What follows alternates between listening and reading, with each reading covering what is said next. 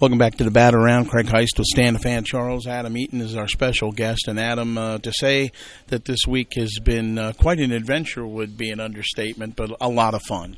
No, it's been it has been a lot of fun. You know, you uh, go to spring training with high hopes of playing the playoffs, and then you you know you have this long road of 162 game schedule, and, and it all basically comes down to about a week and a half, two weeks, and uh, you know it's it's neat to be able to kind of see your hard work and dedication, um, you know, on an individual level as well as a team level, um, and come together. Uh, it, it's it's really cool. But like I said, it takes so long to kind of get to this time, and then it happens like that.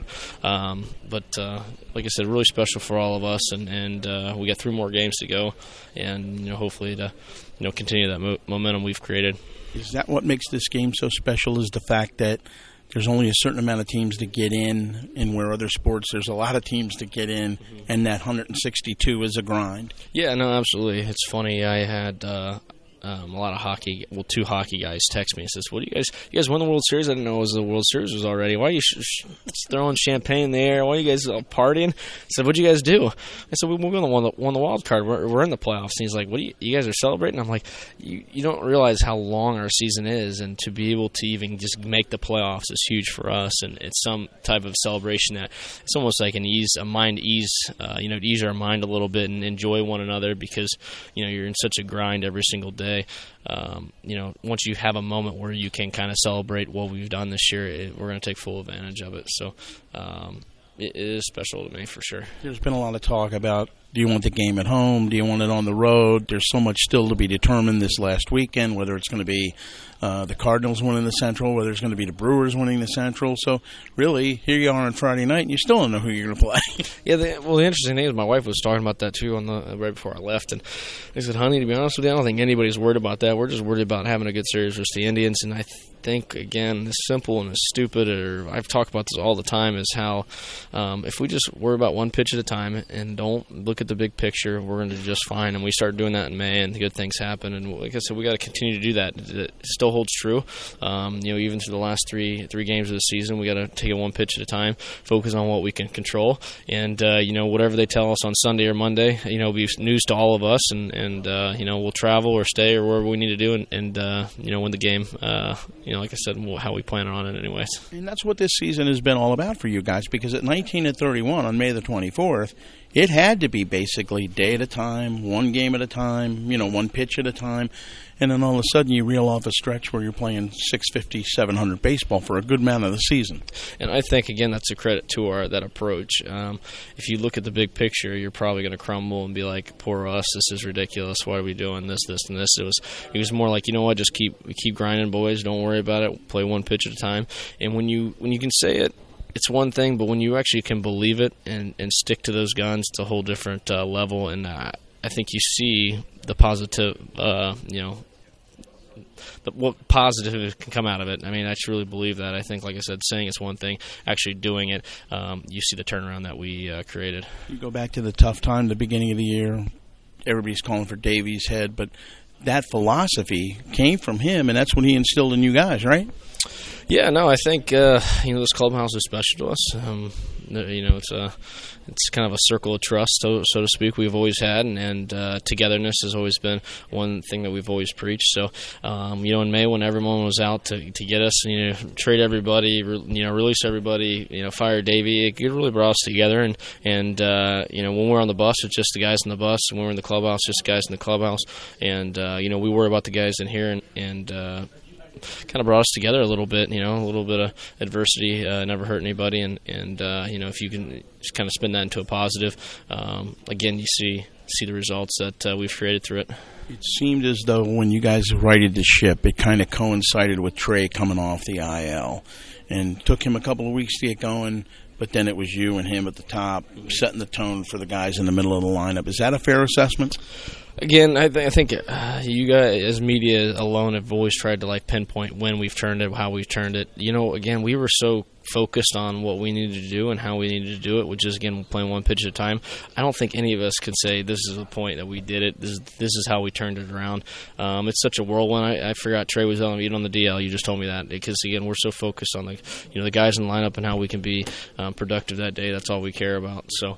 Um, I don't think any any point in the season we're like, oh, now we go. No, it was it wasn't like that. It was you know we got a long road ahead of us. Let's let's stick to the uh, one pitch at a time, and we'll be just fine. Just line up top to bottom. You guys have done such a great job of, as you guys always say, pass the baton.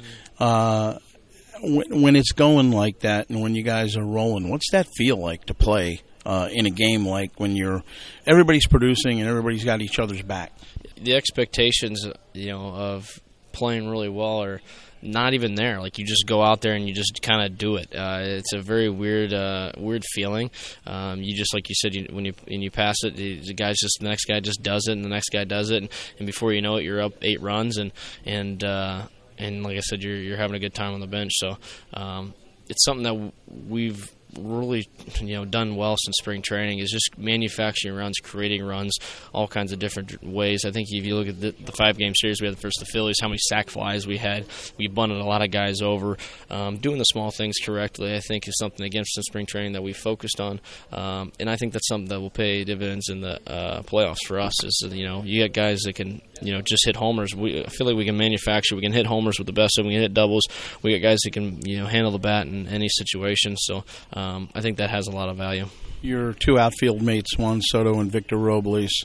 Uh, everybody was worried about a sophomore slump with Juan. That certainly didn't happen. And you got a guy in Victor Robles in center field who arguably could win a Gold Glove this year. He should. I don't. Uh, arguably, I don't think we can argue against it. Uh, he's uh, most defensive run saved um, electric, smooth operator. I don't know, whatever you want to call him. Well, that's what they play on the board. I know, and I dance every time they do it, and I love it. Um, both those guys. I, this is the most fun I've had in the big leagues um, as a big leaguer. I think it's um, with those two guys by my side all year. I've just enjoyed you know, learning from them. Um, you know, they learned from me. Um, you know, uh, Bob Henley, you know, kind of steering the ship uh, with the outfielders seeing how far they've come since spring training. It was an absolute wreck in spring training defensively, and we've we've actually worked on it. Um, you know, day in and day out, and we've corrected it, and we've got it to where we want it to, to be. Um, to have a 20 and a 22 year old, um, you know, part of the the three man crew is unbelievable, and uh, it just shows you the respect that they have, um, the the wantingness to learn, and uh, just the love for the game. I think they show every single uh, you know day is uh, it's contagious, and it's uh, I'm blessed to be a part of it. This is special for you though because this time you're healthy, you get a chance to play. Last time that didn't happen. No, absolutely. On a personal level, yeah, 17 wasn't fun for me. Um, would have loved to have played in the playoffs and help try to help the team out in any way, shape, or form. But now, yeah, healthy got two young bucks out there keeping me young, and uh, a team that I'm so blessed to be able to be a part of. You know, hitting between Trea and, and Tony has uh, been an absolute thrill for me, and uh, so excited to do it on a big stage and. Um, you know, show the, the league what we have, and, and I think, like I said, we have a pretty good product. Last few minutes with Adam Eaton, uh, I asked you about Victor Robles and winning the Gold Glove. You said, yeah, he should uh, Anthony Rendon should be, I think, the MVP of this league. Yeah, no, I think uh, he's definitely put himself up there in the talks. I don't. Uh, I've played with some really good players, and Tony does some things that I haven't seen too many people do on a baseball field. You know, I've played against Nolan Arenado. I've came up within the minor leagues, played against him when I was, you know, with Arizona, um, uh, Chicago as well, and then you know the three years that we've been here. Um, you know, he has an unbelievable glove. He, he can throw from anywhere in the field. Um, he's consistent. You know, you know what he, exactly what he's going to get. Um, offensively, every time he turned around, he's on second base or he walked, and he does it all. You know, he hits singles, he hits sac flies, he hits doubles. I don't know if he's got any triples, but because he can't run, but that's about all. He, he, he looks like his feet hurt every time he runs, but besides that, he's uh, he does it all, and it's unbelievable again to be able to hit behind him. For the first time in my career, I scored 100 runs, and it's uh, basically just all because of him. Well, we know why they call him Tony Two Bags, right? Exactly. The bobble is the bobblehead tonight, or is it? Uh, no, that was last week. That was the last week, and we just got him. So I, that's how much. That's how focused I am. I don't even know when the bobblehead nights are, but um, no, it's like I said, you get triple Trea, which it holds true, and you have Tony two bags, which um, again to be able to hit between those two guys is uh, is. I mean, if you told me that ten years ago that I'd be between two guys of that dynamic of a player, I'd tell you you're nuts. So it's it's pretty cool. Last thing from a pitching standpoint, you really can't go wrong. Whether it's Max or whether it's Stras, the way you know, especially with the way Stras has pitched, the 18 wins career high. But we know what Max is all about heading into that wild card game. Well, you know what's funny is everyone talks about Stras and Max. I want to talk about Sanchez and, and Corbin. I mean, all four of our guys, top four guys, have really pitched well. Um, and uh, I feel comfortable with all four of them. To be honest with you, I think um, you're picking between four absolute, uh, you know, racehorses that I think any of them could go out there and throw you a gem. So uh, I think we're in good position, uh, you know, going into the wild card game, and and uh, you know whatever organization seems fit in matchups and uh, the numbers. I'm sure they're going to be running all that stuff to make sure they, um, you know, give us the best chance to win. But um, like I said, I got all the confidence in the world in all four of those guys, and you know I'm excited again. Once we get past that uh, that round uh, first wild card game to you know um, let all four of those guys expose and and uh, you know do a good job. Well, wherever the path takes you, good luck. And Adam Eaton, thanks a lot for being with us on the bat around. Yeah, thanks, guys. Thanks.